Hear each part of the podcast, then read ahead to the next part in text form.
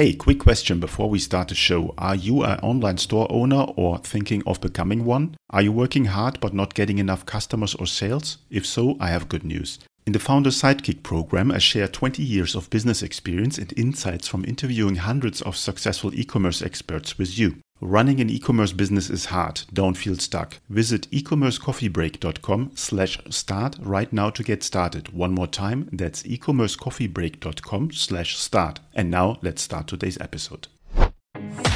This is the e-commerce coffee break, the podcast dedicated to Shopify store owners who want to optimize their business for maximum conversions and revenue.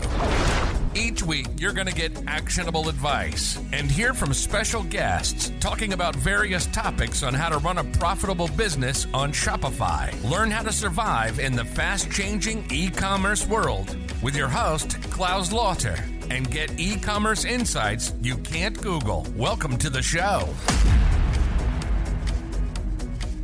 Hey, it's Claus here with another e-commerce coffee break quick tip episode. This time I want to talk about how you can set up a virtual phone number for your business. So let's get right into it. Now, first of all, I want to answer the question why a phone number is so important for your business. Now, obviously, you want to have a way that clients can contact you. And if you have an online business, a lot of people nowadays assume that just having an email address or contact form is enough for your customer. But actually, a phone number gives you much more trust or builds much more trust on your store for your customers. So you don't really hide behind an email address or contact form. You really show that you're approachable, that people can reach you by phone, and that you're a legitimate company. Now, a lot of stores start as a side hustle. So that means people are having their full time job and have this store as a side hustle, as a business that they do in their free spare time. And for that reason, for that reason, they shy away to have a phone number because they think, yeah, if somebody calls, I will not be able to take that call. Now there's a way around this, and I want to show you on how you can do this. So I'm using a service that's called Grasshopper.com. I'm not affiliated to them, but I'm using them for a couple of years now in my own business, and it works quite well. So with Grasshopper, you can create a virtual phone number and a virtual phone system actually, where you get your own phone number through Grasshopper Grasshopper. Now, once you sign up and you log in, you will be able to upload a MP3 or a WAV file, so basically an audio recording of your voicemail. So whatever you want to say, you just record that on your device and then you upload this to Grasshopper. They have an option which is called Voice Studio where you can have a voice actor do the recording for you. So that's an extra cost, but basically you're just sending them a text that you want to have for your voicemail and then a professional actor will basically record this text text for you. So that's a nice option. Once you have your phone number through Grasshopper and you have uploaded your voice file as a main greeting or as a greeting for a extension number, you are sort of ready to go. So you will put this phone number on your website put it somewhere high and easy uh, where it is easy to find because it builds up trust on your website and you're ready to take calls. So as said, you probably don't want to take the calls. So what do you do?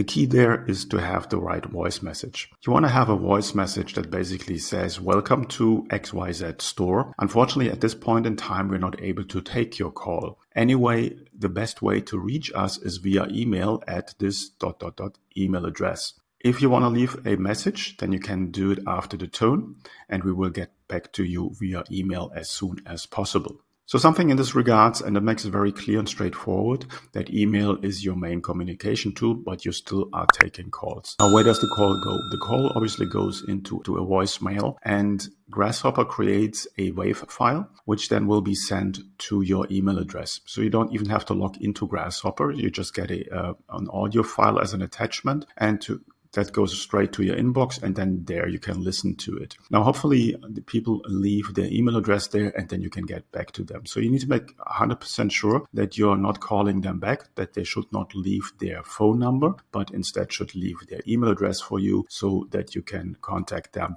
with whatever question they had. So I hope that makes sense for this quick tip. Let me know what are you using in your business when it comes to phone numbers and telephone support and leave it in the comments. And I see you and hear you in the next e-commerce coffee break. Hey, Claus here. If you're a Shopify store owner and you're feeling stuck, overwhelmed, and not sure what to do next to grow your business, you struggle to convert traffic into sales or turn website visitors into buyers, and you want to like have direct access to a mentor who can assist you with your store strategy, offer, marketing, sales, and anything else you need, then I would like to invite you to apply for my Get Conversions program, where I show you how to remove the guesswork out of growing your Shopify business and create clarity to optimize your business for maximal growth and profit.